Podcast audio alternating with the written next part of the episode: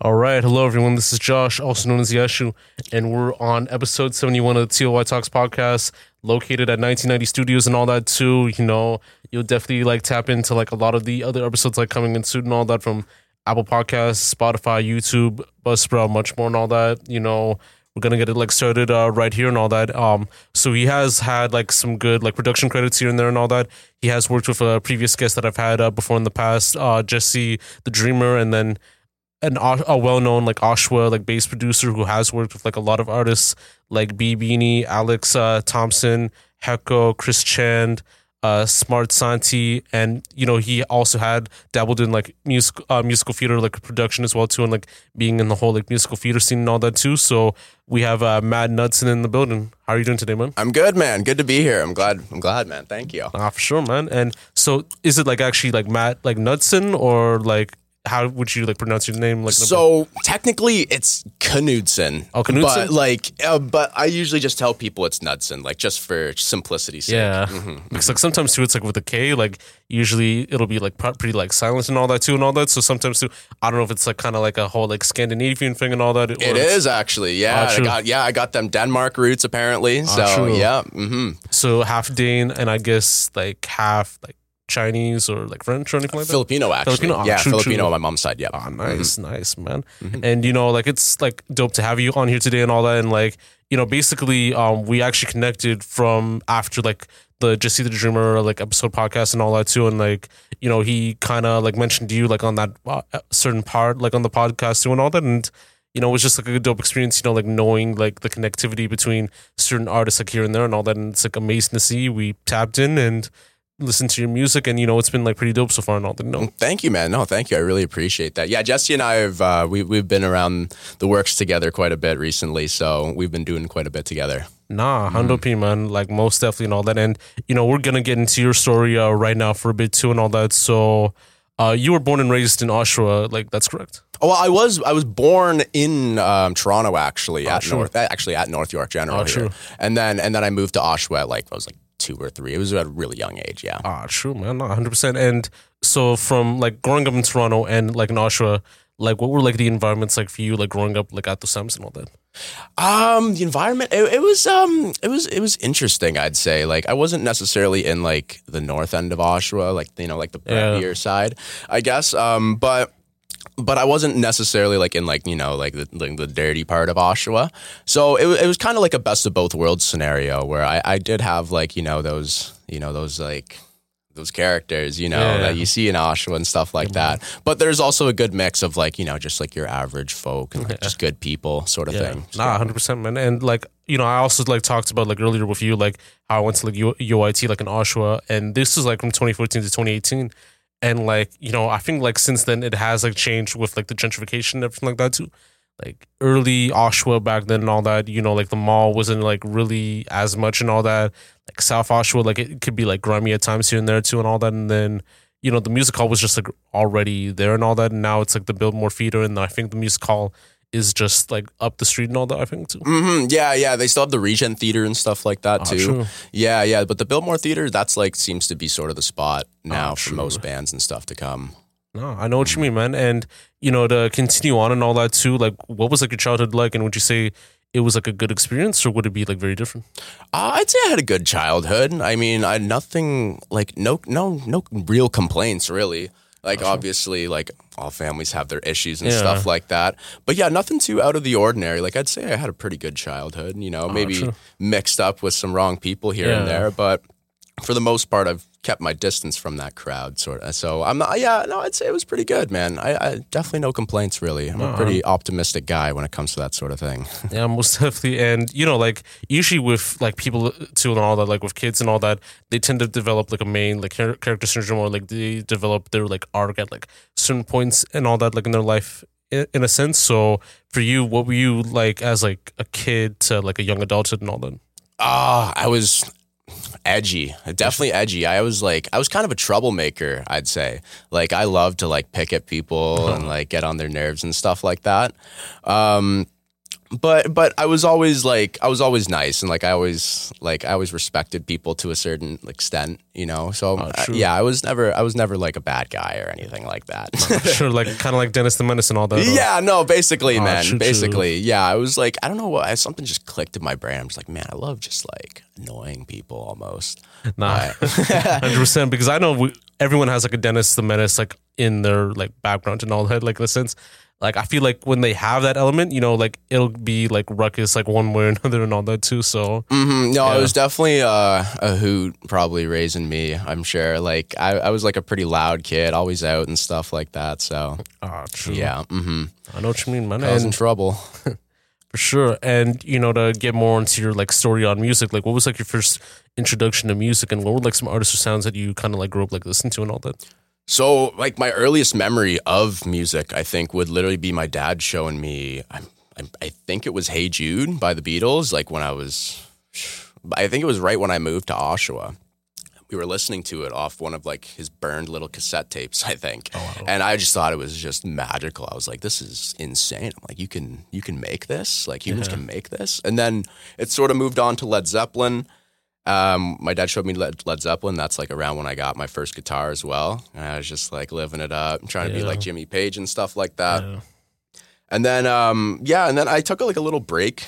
Like, um, when I was like 12, something like that from learning. And I just like, I don't know, it felt like forced upon me, kind of in a sense. And then I picked it back up like a year or so later. And then it's just been like rocketing off from there. And like, I got into the Chili Peppers from my buddy Owen when I first got into high school. And then I just went on like this musical surge and I just like started just listening to everything basically. Ah, true. hmm So I guess like during like that time and all that, were you like a CD person uh, back then, or like more like listening to like iTunes or like Apple Music, like in a sense too? I was like I was a good mix of both. I think. Like I bought uh, my first CD that I ever bought was um, "Toys in the Attic" by Aerosmith. Um, I was like seven or eight, and then uh, um, I remember my mom got a BlackBerry when I was uh, in like grade five or when I was in grade five or six, and she she would always let me take it whenever I'd go out to like the mall or something. true. And then I'd download a bunch. I'd like pirate like a bunch of songs, like a bunch of Mac Miller and like Tyga songs onto it and stuff like that. And I'd just be like walking around the mall with headphones in, just thinking like I'm the shit, sort of thing. Like, mhm. Yeah, I think like even like those times and all that too. Like a lot of the kids were kind of like kind of cosplaying like that whole like Mac Miller like Tyga like scene and all that too because. I think like cloud rap was like one of the like the crazy craziest like waves uh, back then and all that too. Just like with the whole like ly- lyrics and like even just with the aspect of the song being more fun and all that like in a sense and all that. Yeah, and I feel like it really um like tended to like the how people dress back then too, like that whole swag era. Yeah. You know, like the cool story bro stuff and Yeah. the Goodwoods. Like I Yeah. man, I remember like Tory Lanez when he dropped that like. Goodwood song, man. Yeah. Like that was just like Yeah. crazy to me. I was like, that's like this is crazy, man. Like this is Ah, amazing. sure. and like I remember that at that time, like um, I used to go to like this like mall back then when I, when I was like in grade nine, grade ten, and all that, and basically they would sell like you know like bootleg like sweatshirts and all that too. Like they were selling like YMCMB, like Taylor Taylor Gang, like Cool Story Bro, like um I think uh the Obey shirts and all that. Yeah, and like these yeah, are like yeah. the bootleg ones and all that too. Mm. Like they would never sell it like at like the other stores and all that too. So, but it was like a time to be alive back then in a sense, and even with Tumblr too, you know. So Yeah, especially the Pickering Flea Market too, man. Oh, that was a classic. Classic Nah, place to get that stuff. Nah, 100 percent, Mm-hmm. man. And um, you know, I want to ask, like, you know, knowing that you have like some experience in like musical theater, like, how did you uh, get into it, and what inspired you into getting into that sort of scene? Man, it was actually literally all by chance. Uh, so what happened when I was doing uh, my first gig, the Harry Potter, or not Harry Potter, the Peter Pan run. Sorry, um, my buddy Liam was actually supposed to do the bass on it, Oh, true. and um, last minute he's like, "Yeah, man, like can't do it," sort of thing. And he, he ended, um, the conductor ended up, or the MD ended up calling him while he was at my house. And then he basically just like offered me the part right then and there. And then I, like, it was just like, all right, man, guess I'm doing it. Learned 40 songs and it's just like, all right, let's do this. sort of true. thing. and how was like that experience uh, like in a way, you know, like just like even being like performing like like at those events and all that, like whether it's like one night or like many nights and all that too, and it's, man, at first it was really scary because I hadn't read music in like a while. And then it's just like everything was so like, it was so like um, uniformed in a sense where it was like I didn't want to mess up. I didn't want to be that guy, you know. So it was like I felt like there was a lot of pressure on me. But once once you get into a few show runs and stuff, like it's totally fine. It's it's not bad at all. But like when you're in the pit, even it's like I've been up on stage before, like in front of like people watching me. Ah, true. in music when you're in the pit you're usually usually hidden away. Depends Yeah. on how it's set up. But uh yeah like it was like it was fine really. Like i'm in there with my buddies like we're giggling and stuff the whole time. It's it's good. It's good. it's sure. fun. Because I know like with uh, most people like they would start that from like high school and then it would like continue to college until like they get their first big break in like a production like let's say somewhere like in Roy Thomson or like let's say like in Princess of Wales like if we're like talking like Toronto and all that but I think for you you know it just kind of came like very simple and, and all that just you know by chance like as you mentioned all that too yeah no literally all it was all by chance just being there in the right moment somehow Mhm. yeah And you know, I also want to ask, like, you were also in the Matilda the musical, and then the Sound of like music and all that. So, how did those like come about, and like, how was it like, you know, like even being with those like production teams as well? Um, so I'll start with Matilda. Matilda came about by um one of my buddies from Peter Pan actually reaching back out to me. Um, my buddy Keishan, he he literally hit me up out of nowhere and he was like, "Hey man, like we need a guitarist for this Matilda show. You're gonna be put up in a hotel for a week in Cobourg, sort of thing." And that was literally another one day notice thing as well.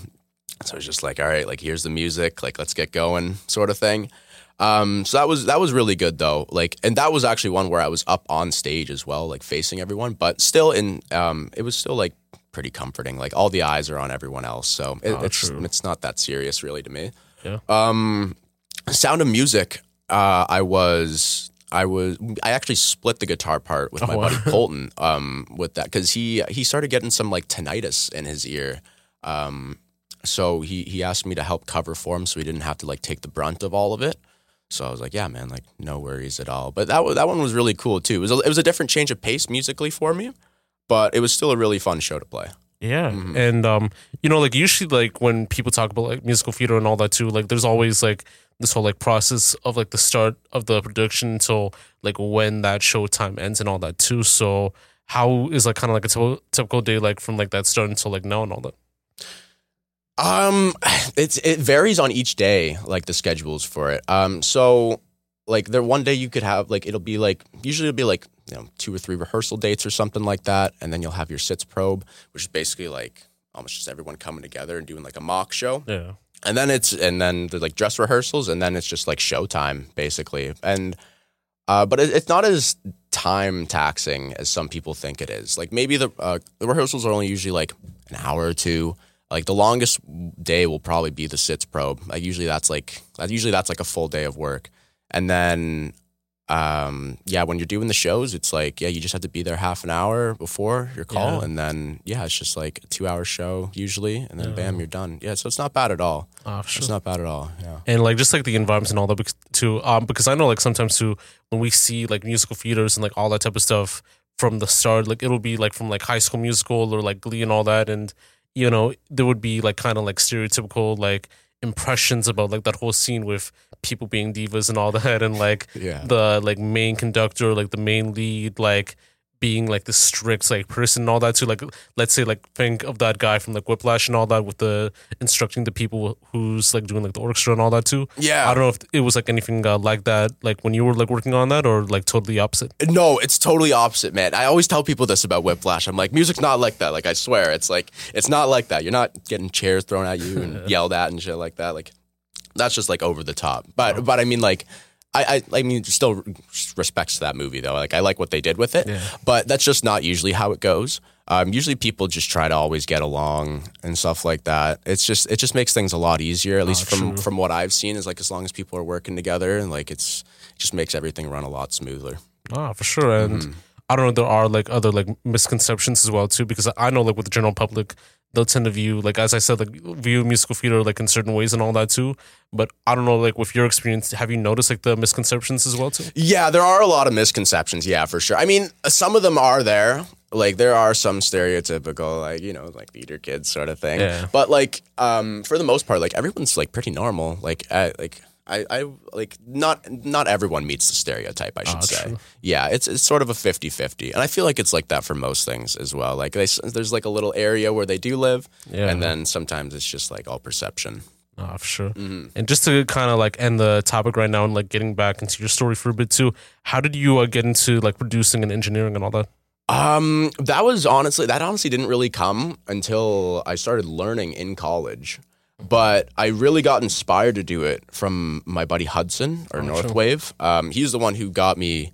Like this, this guy showed me um, a sample pack from one of our favorite producers out in Germany, uh, Stupid Lou, and it was called the Overseas Sample Library. I remember I listened to it and I was like, "This is probably the best thing I've ever Oh, heard in my life." So I literally just like I hunkered down just this one summer, my first year of college, and I just like tried to get everything done, just learned as much stuff musically as I could. And then it just like kind of got me to where I am today, like building that foundation for myself, like Oh, really set the bar. And now I can sort of mm, like roam around in that realm.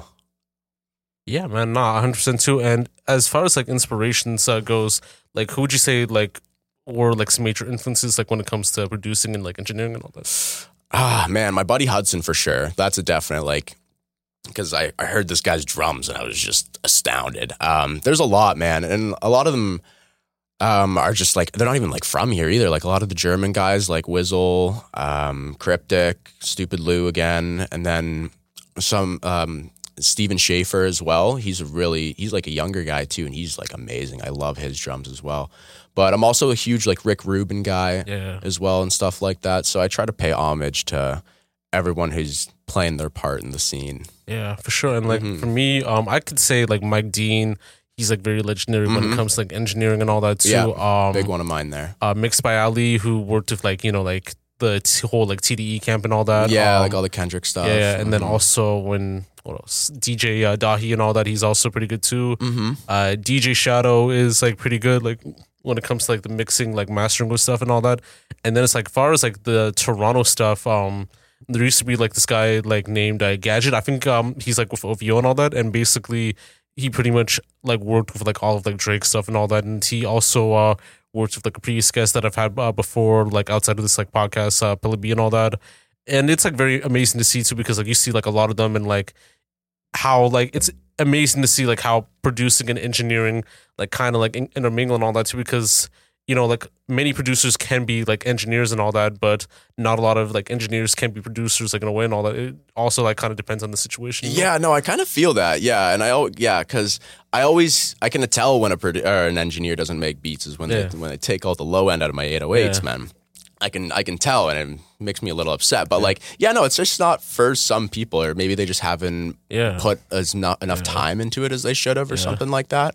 But yeah, some people definitely have like a brick wall there when it comes to that sort of thing. Yeah, because like with most producers, like they can come up with like maybe forty to fifty beats, like maybe like in a day, maybe sixty or seventy if they're going like the full route, like no eating, drinking, or anything like that too. Mm. But like with an engineer too, like they'll be like in the studio, like just like kind of mixing, mastering, like a lot of like artists with their vocals, with their like stems, everything else too, and like they try to figure out like what works best and all that.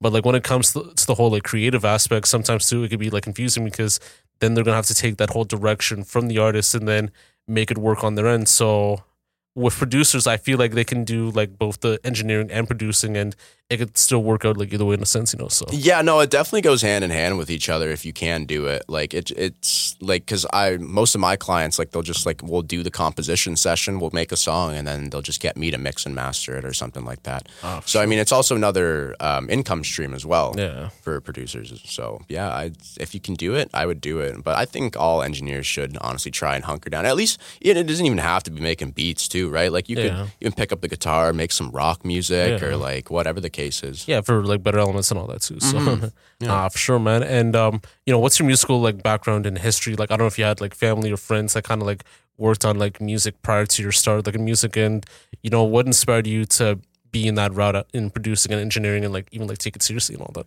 Um, oh man. Um, okay. Well, my dad definitely. He was probably my number one because like he's the one who just like got me into music. Really, like he was like the guitar guy in the family. so he was always playing. He does he he makes music and stuff like I do as well. He also does his own engineering and stuff like that. Um, and then yeah, and then it was basically all just like self driven from there until until I just started until I met like Hudson and stuff like that, where it just like that like gave me another like boost of like creativity sort of thing, and just like yeah, I would I pro- but mostly I would attribute it probably to my dad. Yeah, yeah, Oh, he really true. set the bar for me when it came. He's the one who like bought me all my guitars and stuff growing up, Oh, true. like for Christmas and whatnot. So Yeah. yeah, big shout out pops. Uh, shout out Popsy too and all that. And um, you know, who would you like to work with someday? Like I know like you've worked with like the people that I've listed like earlier and all that, but like if you had like you know either like Toronto artists or like other people that you want to work with, like would you want to tap in with? Oh man, I mean, there. I would love to work with just like everyone, basically. Like, I feel like I got something for everyone in that sort of sense. But like some of my big ones, I mean, obviously, I mean, if you're from Canada, you got to work with Drake, man. got to work with Drake. Um, I'd love to work with The Weeknd too, because I really like his like '80s sound that he's got going on. Yeah. Um, yeah, but honestly, I don't know. I'm pretty open to like everything, man. Like, I just like I'm just in it to make music, and like as long as it's good, like I'm down to collaborate with anyone who'd be down to collaborate. Oh, really, yeah, I'd yeah, anything really, anyone. So like any like Toronto artists, like let's say like Pressa or like Puffy L'z and all yeah, that. yeah, hell like, yeah, man. Yeah, I'll, I'll do, I'll do all of it, man. Yeah, Gotcha. whatever they want. Yeah, if they come to me, if they believe in my sound, then I'm gonna give them like the best that I that I can. You know, It's like Yeah. whatever they want, man. Like I'll study them. Yeah, whatever whatever the case is. Yeah, for sure. And Mm-hmm. you know, earlier you said like you were like self taught with like a lot of stuff throughout most of your musical experience. So knowing that you've been self taught, have you ever felt that you've retained more skills from that rather than from like an instructor or from like someone teaching you, or would it be like the opposite? Um, see, I don't know. I, I'd say it's a good mix of both. Um, my one guitar teacher in college, um, Robert Bulger, this guy, like the way he explained the fretboard to me was like that was like sort of revolutionary for me in a sense. Opened up a, a lot of different pathways. But uh, even the stuff that like I just learned on YouTube, and, like well, I'm just like watching like even when I was young, watching like a, you know like a Marty Schwartz video or something true. like that. Like yeah, I I sort of just retain all of it. Uh, But the ones that really stick to, with me are just like the ones that are really out there and the ones that are explained well. I, I feel like that's like the main thing Yeah. when it comes to teaching. Like you can learn it from any medium, but as long as it's explained well in like a way that your brain can understand it, then Yeah. then I think that's what's more important. also like it could also depend on like accessibility with many like content and like other stuff too and all that. Like with me like when i first started like even like photography videography even with whole like podcasting stuff you know youtube university was like the first thing that i went to. And then i just kind of learned like how to do this and like finding the simple like instructions to finding like certain ways to do it like the elements like what would be needed and all that too. Other times like i've had spoken with people and like found out like what i could do to kind of make some stuff better, whether it's like with images, whether it's with video, whether it's with other stuff too, and all that. And yeah, I think for some people, like if you have the accessibility to kind of access it, then you know go for it and all that too. Because like you know there are like programs where there's like photography, videography, uh, like radio, like hosting, radio announcing, and like you can go to college for that. Like as you mentioned before too, you know you could pay like let's say like four grand to like maybe like six grand for like maybe a whole like one whole year and all that and if it works out it kind of works out if it doesn't you know then there are other ways to like kind of like attain it like in a way and all you know so Yeah, there's always like a stream someone can take, especially in those sorts of fields. Like I feel like um at least talking like for music, like there's always just gonna be something for someone. Even if you can't like run the business by yourself, like there's like a company out there that could take you for whatever. And it's like as long as you're doing something musically, like I mean like can't really ask for much more, I feel, eh? Nah, But, nah, mm. nah, for sure, man. And I think um just to kind of like end it off uh, right there, I do feel like um, with with whatever you could do, there are experts like in that field, like uh, as we mentioned, that can help you throughout the way too. Like as you said, with your guitar teacher, he taught you many things that you might have not known, like in a sense too. And there are like experts that have been in that game for like maybe 15, 20, 30 years and all that. And they know maybe some tricks that maybe we don't understand and all that. And like it also takes time. And then like once we kind of like build that skill, we could also like teach like others like that way. Like knowing like this is like the way to kind of like succeed like in some cases too. So Yeah, I feel like that's um almost like what a lot of like college was for me. It was just like a lot of guys who have done their run in the industry and stuff like that, and now they're just sort of settling down and trying to give their views and opinions on stuff. Sometimes it's outdated, sometimes it's not, but like it's it's good to learn about everything in all aspects, but Yeah. just like take certain things with a Yeah. grain of salt, sort of thing. I know what you mean, man. And yeah. to getting more to get more into like the whole like producing side in a sense too. Uh, what is your creative process when producing or like beat making, and what would a day and like producing or beat making or like being in the studio be like for you in a sense? Oh man, it would be well once I'm like ready for the day, you know, like I've showered and like I've done my whatever I need to do, and then I'm ready to sit down. Um, I it's just like whatever really comes to me. Sometimes I do drums first, sometimes I'm guitar first, sometimes I don't even use guitar. Sometimes I'm just like playing piano. Usually I, I draw a lot of inspiration from just like random sounds and stuff that I hear. Even if it's just like a little YouTube short or something like that, if there was like a little melody in it or like I like the chord progression or whatever, it's just like okay, like I can probably do something with this. So and then I just start sort of start building up off of there. But yeah, there's no there's no like definitive way that I do it. I would say um, I do have like methods to making certain genres and stuff like that. Um, but yeah, nothing's really ever set in stone. It all just depends on where the idea starts from. and just like kind of being like in the right moment in that sense too because you know you can be outside and like you'll probably hear like a certain like sound like on the left side or like on the right side like depending on the direction of where the area is and like if it hits it hit, kind of like hits in a way and all that Yeah, yeah. You know, making sure everything's just sonically like nice. Like, you know, you throw the headphones on, you say, yeah, man, just make sure everything sounds good and stuff like that as well. Yeah, like don't want your like beats to just be like fully distorted and it's like rappers listen to it off their phone. They're like, dude, what is this? Yeah. Like, because it has to be like kind of mm. like mixed properly mastered making sure like that the frequency levels like kind of hit like on a good note oh, as long as long as it hits, eh, that's my main thing. Because you know they are just still listening off their phone. true. So it's like, you know, I'm not going to spend like two hours mixing like my beat or whatever to make sure it's like perfect. And especially when they have to put their vocals on top Yeah. still. And then it's like, you know, they'll, they'll listen to it for two seconds and they just like flip off of it. And it's like, okay, my two hours of work is just wasted right for that person. But Nah, 100 percent, man. And like usually with some people too, like they'll have like you know studio rules and all that too. Like I don't know what are your like ground rules for like the studio and all that. If it's like weed licks, the amount of people bringing like in a room and all that. If there's like candles, stuff like that. Mm, yeah, so I mean, honestly, I'm still like I'm still in my house, right? So it's just like a no smoking policy. You can drink, I don't care. Just don't spill stuff like on my equipment. And uh, but yeah, like it's like it's totally like it's we're a weed. Like we we we can do weed and stuff here. Like Oh, we can true. do weed. You know, it sounds so like wash, but yeah, no, like my parent, like no one really cares if people are smoking. Like I have like an upper level to my garage. So and there's like couches and stuff in there. So I was just like, yeah, just go crazy in there, man. like sure. do whatever. As long as you're not doing anything like hard, like anything too crazy, like, sure. whatever, right? True. Like when you're like producing or beat making, like have you ever been like in an element like where you're like high or like you know like a little bit drunk and all that, and like you've kind of made like maybe like the best stuff, or does it only like kind of happen like when you're sober, like in a, in a sense? Um, I don't know. It kind of depends, really. Yeah, it's just another one of those things where it's like I don't know. Sometimes I have great ideas sober. Sometimes when I'm just like blasted, I just have like these amazing like masterpieces in my head. But then sometimes they're just garbage too. Oh, so like you know, you look you look back at it the next day and it's just like, oh my god, man! Like I'm just gonna delete this. Like I'm, I'm good on this. I know what you mean too. I think with some people too, like they can master it quite well, and I feel like they can make the best style. Like I, I think um, I was like watching like this like one interview where Future was like talking about like how he did like you know the vocals for like Tony Montana and all that, and like basically he was like so high like off like lean and all that. His mouth was like It was lock in in place, Yeah. right? Yeah, yeah. much and all that. It was like Tony Montana, Tony Montana, and like it wouldn't be like the whole like typical like future sound where he would like kind of like take his like breath in, like open like his um like mouth and all that, like make sure like his teeth kind of flow through. It's like you know when you're like geared in with like the lean or other stuff like that too, like it'll kind of be within that element. And then there are others that have done well with like shrooms and all that too, and like.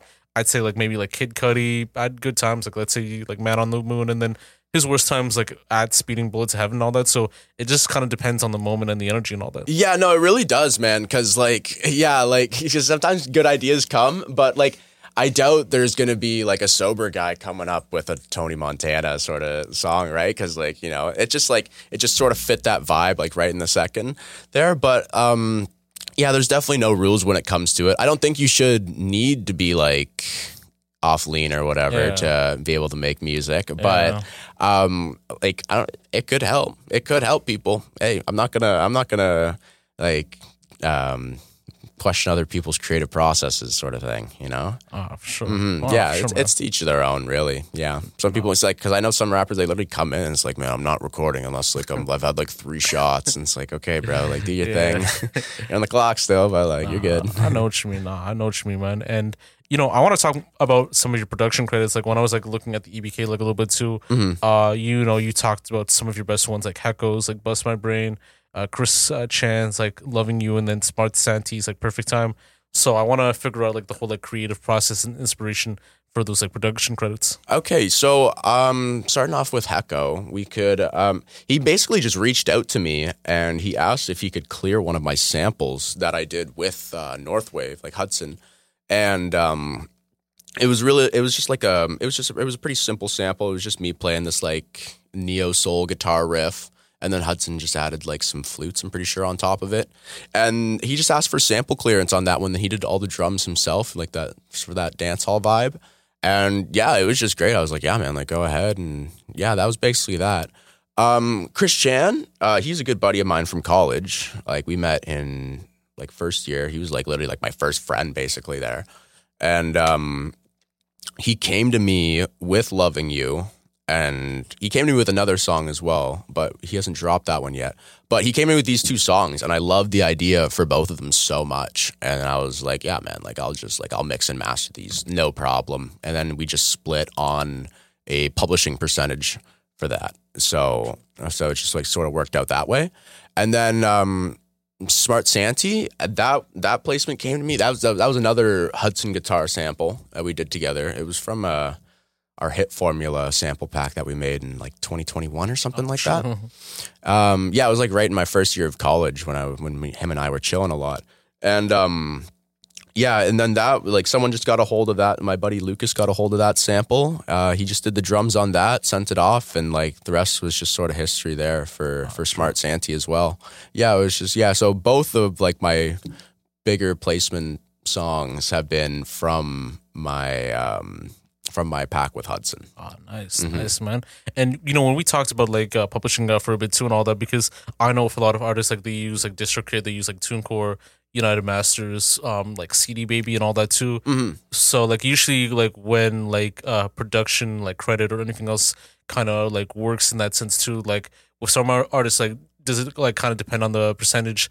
Depending on like the amount of effort like on the beat or just the amount of effort like on the song and all that or like how does it kind of like process Y- when it comes to producers, uh, we just like to keep it like pretty straightforward most of the time. At least I do. Like, and everyone else that I work with, it's like, you know, it's like 50 50, 33, 33, 33 sort of thing um, in terms of that. But then, um, I, if, okay, so if like, if one of my artists aren't buying like an exclusive beat, they still have to like credit me and all the other producers and stuff on it as well.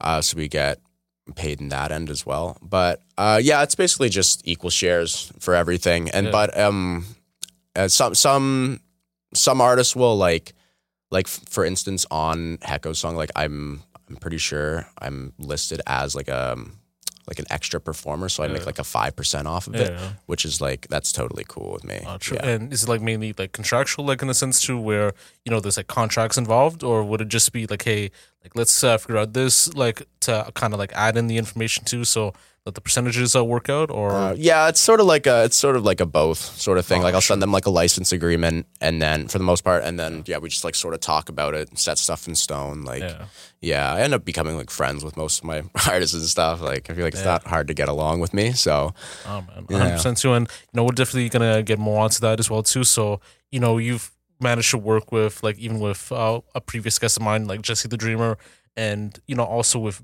B Beanie, I think, and then also Alex Thompson, who's also like another engineer as well too. So how did those like come about and like how was the experience you know like working with them and seeing like their recording and creative like processes like firsthand Um, so Jesse, um, man, me, me and me and Jesse do like a lot of stuff together. Uh, we literally just like met on Instagram. I'm pretty sure. Um, but yeah, he basically just takes all the songs that like I don't want to say that no one else wants, but like he always picks up the like the songs where I've used just like my samples and like my drums and stuff where it's like my like sound completely. So like I really dig that. I really dig that in a sense.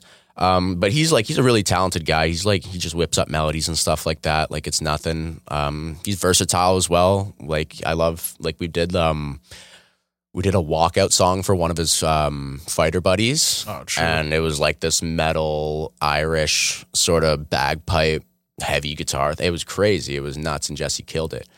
Um, Alex, um, he, he I love Alex. Uh, he's a good guy, but uh, Jesse got me an acquaintance with Alex, and he asked me if I wanted to do this, um, he, um, like sort of uh, maggot brain, like funkadelic sort of like just like washed out reverb, just heavy guitar solos, Oh, lots true. of bends and stuff like that. I was like, dude, that's like right down my alley. Love funkadelic sort of thing.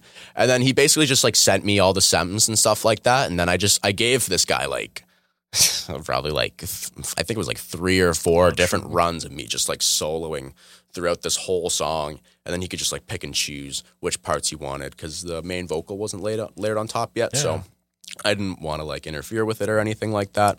So yeah, that was basically all just up to him. And then um, B Beanie, we um, I met him through my buddy Ryan in college actually, and that was just like that was just like a mastering gig Oh, sort of thing.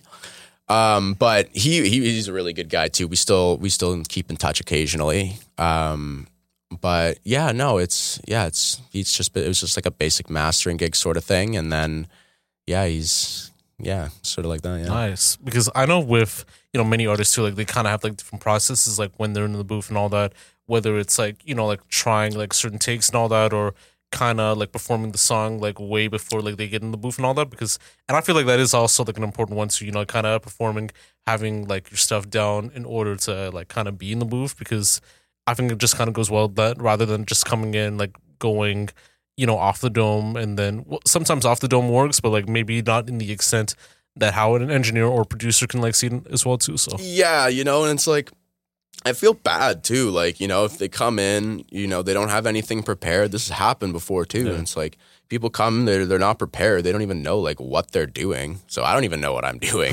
Like I don't even know if I'm set up to like compose for these guys or if I'm running a, like a vocal session or Yeah. like whatever the case is. And then I feel bad, and like you know, like their hour or two's gone up and like we've gotten like nothing done. ah, true. And I'm like, dude, like just come ready, man. Like Yeah. come ready, dude. Like even just freestyle at home, just Yeah. record yourself. We can Yeah. we can layer that in. Like Yeah. do something, man. Like I just I don't want people to just come and just like waste their time with me. You know, I still want to get some work done, Yeah. right? So Uh, but I feel like with the other stuff too, with the whole like recording experiences too, like I guess they have been like very great experiences to see them like kind of like be on your beats and all that, like see them like kind of like get on the booth, like speak their piece and all that. So yeah, no, it's it's yeah, it's a really good Oh, feeling true. too. It's like yeah, man, like these artists like they trust my sound. It's like clearly I'm doing something right, I Yeah. guess. So just keep doing it.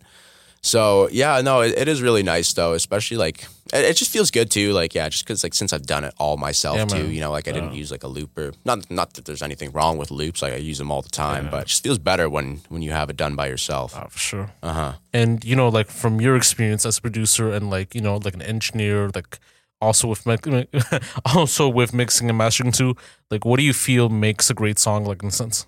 Ah, man, it's a lot of things. It's a lot of things. Like I feel like everything plays its part to make a really good song because there's some songs that I like that are really good, but they have like shitty mixes or whatever, and it's like, oh, this is like almost unlistenable. Yeah. But um, or sometimes it's vice versa, and it'll be like a good mix, bad song sort of thing. But yeah, I feel like I feel like everything has its part to play. Like it's got to meet a certain level of production. It's got to meet a certain level of songwriting, Yeah. and yeah, it just it just has to flow and stuff Yeah. like that. Yeah, Yeah. I mean, I don't want to say that it's not hard, but it's like you know it when you hear it. Yeah. You, sure. you, you know it, right? yeah, I kind of look at it like I kind of look at it like in two e's in a sense to emotion and effort. So when like an artist like gets on like on that song too shows like whatever like emotion they can, like I feel like having that emotion evoked in with that effort, like it kind of works out like very well and all that. Whether like they're in the right mood, whether they're like in the bad mood, like it also like kind of depends. And also just to see like their level of work, like when you see like someone in the booth and all that, like let's say um you know BFB the Packman's like Joe Exotic and all that too. Like he was like rapping when you know when the rents like doing all that you know like like the rents do so and i feel like with a lot of a lot of artists too like they're in their most hungriest like when they're like speaking their piece and all that too even with pop songs uh too i feel like when some artists like kind of get emotional or kind of like show that rage it's like I know that they've put like 100% of that effort in that song too, even if they had like other like songwriters as well too. So Yeah. yeah, vulnerability is definitely a big thing. Yeah, Yeah. for sure. Vulnerability and lyrics and stuff because yeah, it's sort of well, I mean, or like even just being relatable, I guess, in a sense, just because you want to be able to Yeah. connect with your listeners as well. So I guess, yeah, I guess, but there, also there are some songs that I just love, and they're just talking about nothing though. It's like, Yeah. dude, what are you talking about? But this is hard. Like, I love this. Yeah, yeah. It kind of, it just depends on everything, man. Uh-huh. sure. No rules at all. It's so crazy in music. yeah. Mm-hmm. How do you like feel about like song structure and like just the arrangements like in that sense too? Um, important. That's that stuff is so important. Like there, even um, some collabs and stuff I get back where producers have used my samples, and I'm like, I want to like sometimes like there was just one beat that I wanted to send out, but like it was just arranged so poorly. I'm like, dude, like where even like what's going on? Like where's your chorus? Like what's your verse? Like is this, is this Yeah. pre-chorus sort of thing? And then, um, yeah, but even even in some songs too, like um, there's this one song, uh, "Lost in Paradise." It's literally like the outro to like this anime, Jujutsu Kaisen. Ah. Yeah, and um, it's a great song though.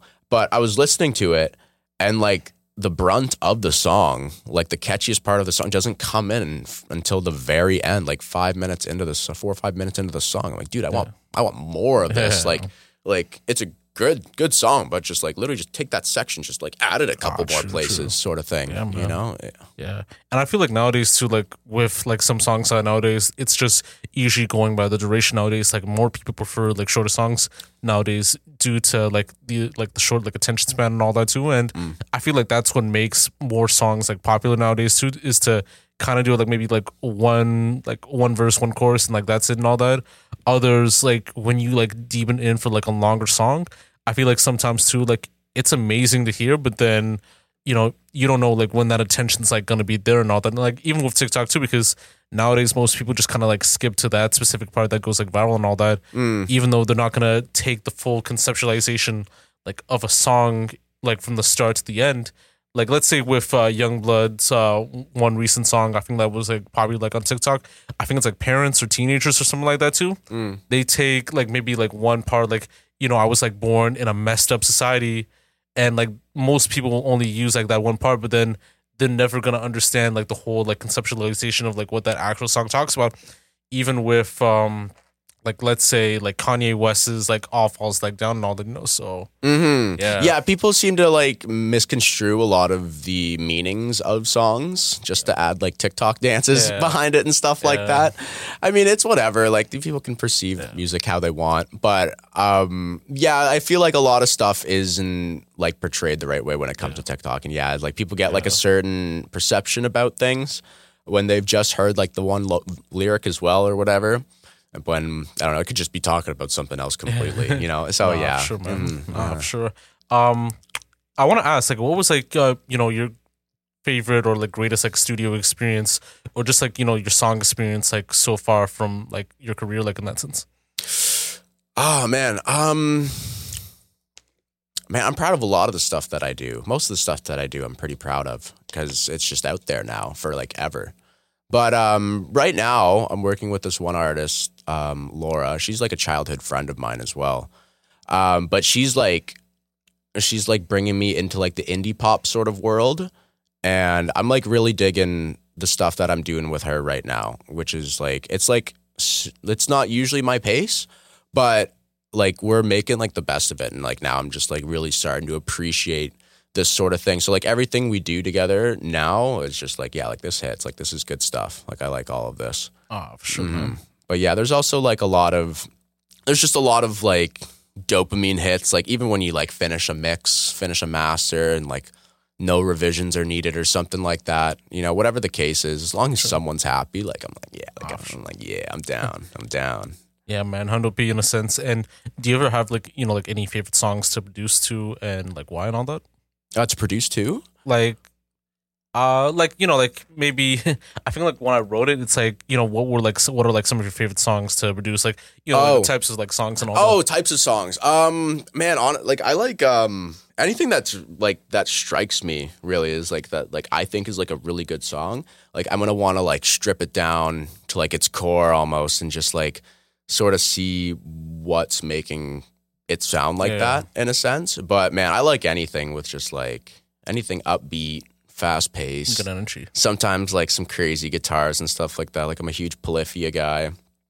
Um, but yeah, like yeah, anything anything that's got some energy, man. Like I love making that stuff. Like it's just so fun to me. I'm just like sitting there. I'm like, yeah, this is so hard. Like Uh, for sure, man. Mm. And you know, with the beats and like the mixing that you're doing now versus like before, do you feel like there has been like a lot of uh, growth or like significant like change for the better in this sense? Oh yeah, yeah, hundred percent. Yeah, I'm like always. It's like it's one of those things as far as like you just you can't be perfect in in this field, so you just kind of you just got to absorb as much knowledge as you can on this endless pursuit. So yeah, I'm like always trying to I'm always trying to better myself. Like I'm always watching like videos and stuff. Like I love like watching even just other producers that I know and stuff. Like I like what even if they're like beginners or stuff, something like that. Like sometimes there's something still to learn whether it's like a workflow thing or even something musically. So it's like, yeah, I just got to keep my mind open to everything. Oh, sure. Mm-hmm. Um, I don't know if you've seen like the Mass Appeal, like you know, crate digging like series, or I think the beat making series and all that. Mm. And they'd had like you know like different producers like every time that produced like MF Doom, Havoc, um, Mm-hmm. who else? I think um,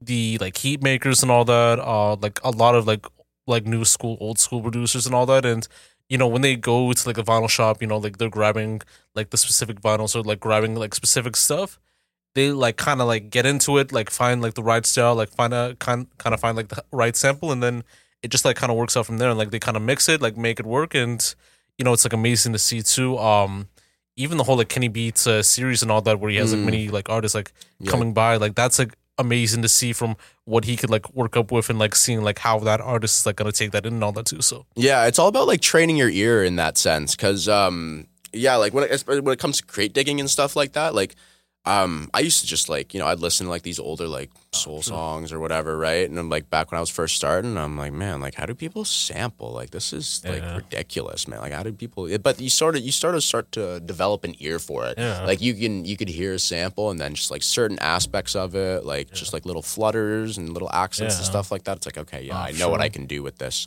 sort of thing. yeah, for sure. And Mhm. I feel like you know the best finds are usually like the rarities that you know no one can like even like find and all that to like sample snitch and all that because there are like many producers that kind of find like unique ones like let's say like Chinese folk or like mm. Quebec like pop or like you know French like bossa nova like they kind of find like those specific records find like that right part that right me- melody that right hook and kind of works out. And then others they go for like the typical sample like the Bob James like Nautilus and all that Mm-hmm. the Take Me to Mardi Gras type one. Yeah, like, Like, Boyz II Men and yeah, stuff like that. yeah. Yeah, hmm yeah, all that stuff. Yeah, yeah, for sure. It's definitely like sampling's definitely come like a long way, but I still think it's like I, I still think it's like its own revered like art form in itself. Like it, that stuff is crazy. Oh, sure. Yeah. Just How do you how do you even like feel about like sample snitching like, like in a sense too? Um, I th- I think it's all great, man. Like I love like I think anything sampling is cool. Like the because it's just really what it's really doing is Yeah. just bringing like more music to light. And I guess in a awareness, yeah, sense, yeah. Like so, I think I think it's really cool stuff, and just like the exposure to that as well will just help everyone else become more versatile musicians as well, Yeah. which I feel like is like a really key thing to have. Yeah, sure. And yeah, no, I think it's really cool, man. Yeah, I definitely want to start like crate digging more. I uh, like I definitely don't do enough of it.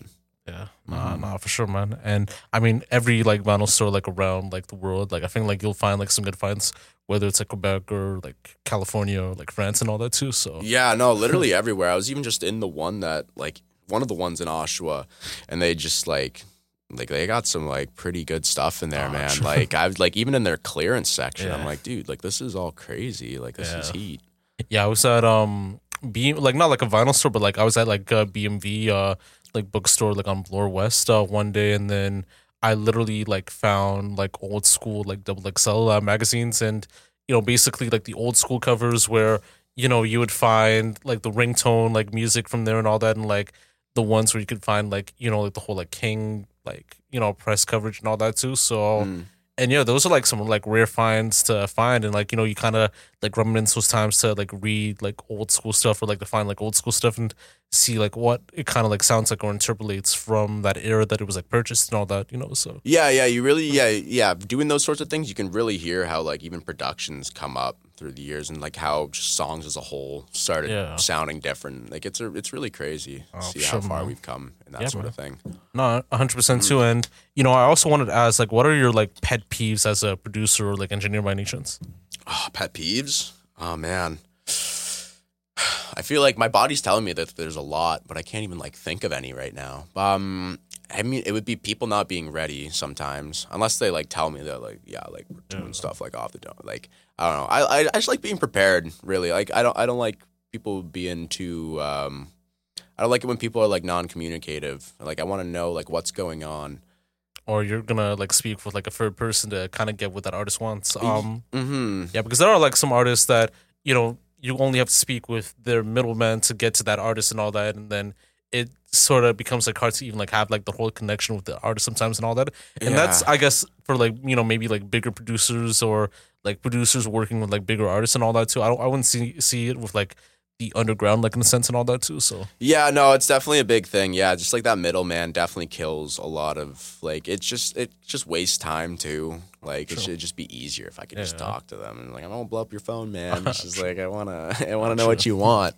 nah, for sure, man. Have you worked with like bands before by any chance? Uh, bands. Um, I did. I recorded bands like in college and stuff like that. Um, I don't do a lot of band work right now.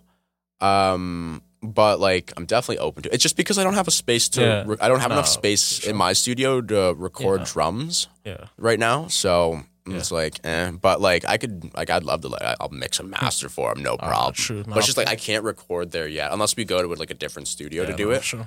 But um, yeah, there are a few bands that like I definitely want to work with, like Judgment from Oshawa. Like definitely want to work with those guys at some point. But yeah, they're like homies too. So Uh-huh, true. yeah, hundred percent, man. Um, I don't. Are they more easier to work with, like you know, like bands than with like individual artists, or would it be like very different? it, it's a bit different. It's a bit different. Um, especially just even working with different instruments in general. Like um, even like miking a, like a guitar amp up is like Yeah. different. Like and mic and drum kits up Yeah. and stuff like that. Um, and everyone's like always tailored. Like everyone always has their own needs. Yeah, sort of thing and Yeah. everyone like communicates differently as well because not sometimes not always like everyone's not always like acquainted with like the lingo in producing and stuff like that so it's like my job to like try Yeah. and pick apart Nah, what sure, they're saying. But um I, I i it's probably a bit easier for me to just work with like an artist but i mean like that's just part of the game. Like i don't mind working with bands at all. It's just like it's just a few more people that i have to Yeah, man. Nah, for sure. Nah, hundred percent too. And you know, we just have like these like last like couple like questions uh, for a bit too. Um, Mm-hmm. but like, how do you even like feel about the whole like Toronto GT music scene uh, right now? And do you feel that there should be some changes on how the direction of the scene should go to? Um. Well, I see. I see. Like R and B sort of like picking back up. Like I, I think it's a lot of rap right now. That's Yeah. like the main thing. A lot of rap, and I feel like it's it's not bad at all, like in any sense. But like, um, I feel like not a lot of people like really care about it that much. Like obviously, like people do, Yeah. but I feel like it could be bigger. Yeah, Like I feel like it could be bigger. I but I'm again back to like the whole versatility thing. Like I feel like if a lot more Toronto artists like would break out and like you know they did like R and B, they did Yeah. hip hop, they did pop, they did all this other stuff. Like I feel like that would be a better direction for it to all move in. So it could be like a home for all these genres. Yeah. But um. Yeah, yeah, like I, I- I'd really say that's about it. Like, I just want to see more versatility. I think, really, because yeah, I feel like with certain artists too, it- has like works for them with like you know like Toby or like also like Alum and all that. Um, who's like this like one artist like from Windsor and all that, Mhm. and like some other people too. I feel like it also depends. Like if we're talking about like the, the Toronto street artists, like I feel like like there is like maybe like a one in fifty chance like you'll see like a lot of like versatility and. I think that's coming from like more of like the newer acts and like the older acts, like you know, like Dr. Bushman and all that. A hundred like OTD and like also with I think uh, like uh, Gustavo like uh, Guapo like in that sense too. Oh, so yeah. it's like finding like that whole like uniqueness uh, within that sense too. And I do feel like if you find like the right producer or like you find like the right engineer or you find the right style, like it just kind of works in that sense. Yeah, it definitely does. Yeah, like people's sounds are definitely just bound to like melt with each other in a sort in a sort of sense. Like I feel like that's almost like what happened with like Jesse and I, Yeah. sort of thing. Like yeah, you just find your producer and like yeah, like you should just sort of stick with them Yeah, in that sure. sort of sense. Yeah, hundred percent. and I think this is like to kind of like add on to like the whole like song song arrangements and like even with songwriting as well too, like bringing back like the third, fourth verse and all that. Like it also works like throughout the way and all that because it kind of creates like you know creativity. It kind of create creates like more depth like at, for like an artist to show their capabilities as like a lyricist as, as well too. And like yeah, even with bring songwriting- back bridges, man. Like where did those go? Like I don't Yeah, see a lot of those these days. But yeah, no, Yeah. hundred percent. Yeah, like songs need to be longer again. People need to have more Yeah. to, more to say. As long as they're doing it like in different rhythms Yeah. and stuff, keeping things fresh and, or like whatnot. yeah, or like even like doing like breaks as well too. Like I feel like with a break, then they can create like another song and just kind of like works out from there and all that. You know? Yeah, literally. Yeah, hundred percent. Like even if it's just like a beat switch or something like that, man. Yeah, like I wanna I wanna hear some like some new stuff. I, I see a lot of beat switches now, which is nice. Like I, I, I really like that. But yeah, it just keeps things fresh. Yeah, for sure, man. Mm-hmm. And you know, I wanted to ask, like, what are your plans of this year in terms of like any other music or creative opportunities and so forth? Oh man, I'm gonna be working a lot this year, but I do plan on probably dropping a song this year at some point. I have one song released, but that was like years ago. So I, but like, I've grown out of that shell. But uh, I do plan on releasing a song at some point because it's just overdue, and I want people to listen to my stuff because there's just some there's just some beats that like I just don't even have artists for, man. It's Oh, just like like I'm like it's either I'm gonna have to do vocals or I might just leave them instrumentals. So I still need to figure out what I'm gonna do with that. But yeah, songs definitely this year. Um, lots of placements I plan. Hopefully, Yeah. fingers crossed. and um, and then uh, yeah, yeah. I mean that's that's basically it. I guess really, yeah, just placements and stuff like that. Songs and then probably an album eventually. Yeah, Yeah, I got a lot of stuff, man. I got like. I got like a full hard drive of beats. Like it's crazy. maybe like a beat tape someday and all that. Yeah, no, I probably will because I definitely want to sync those out at some point as well. So yeah, I'll probably be dropping some beat tapes and stuff like that Ah, as well. sure, man. Mhm. And yo, do you have any like closing uh, remarks you'd like to say, or like any words of advice for people who want to like pursue like in your footsteps uh, by any chance?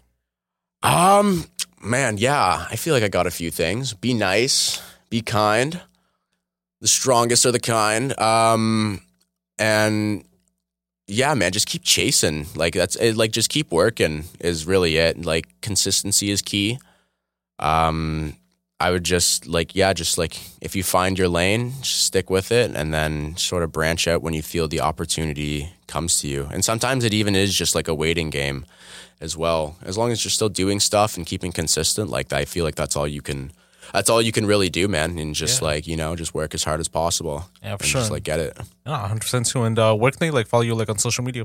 Oh, what's that? Sorry. Where can they like follow you like on social media? Uh, everywhere. I'm everywhere at Matt Knudsen on all socials. Um, two N's at the end.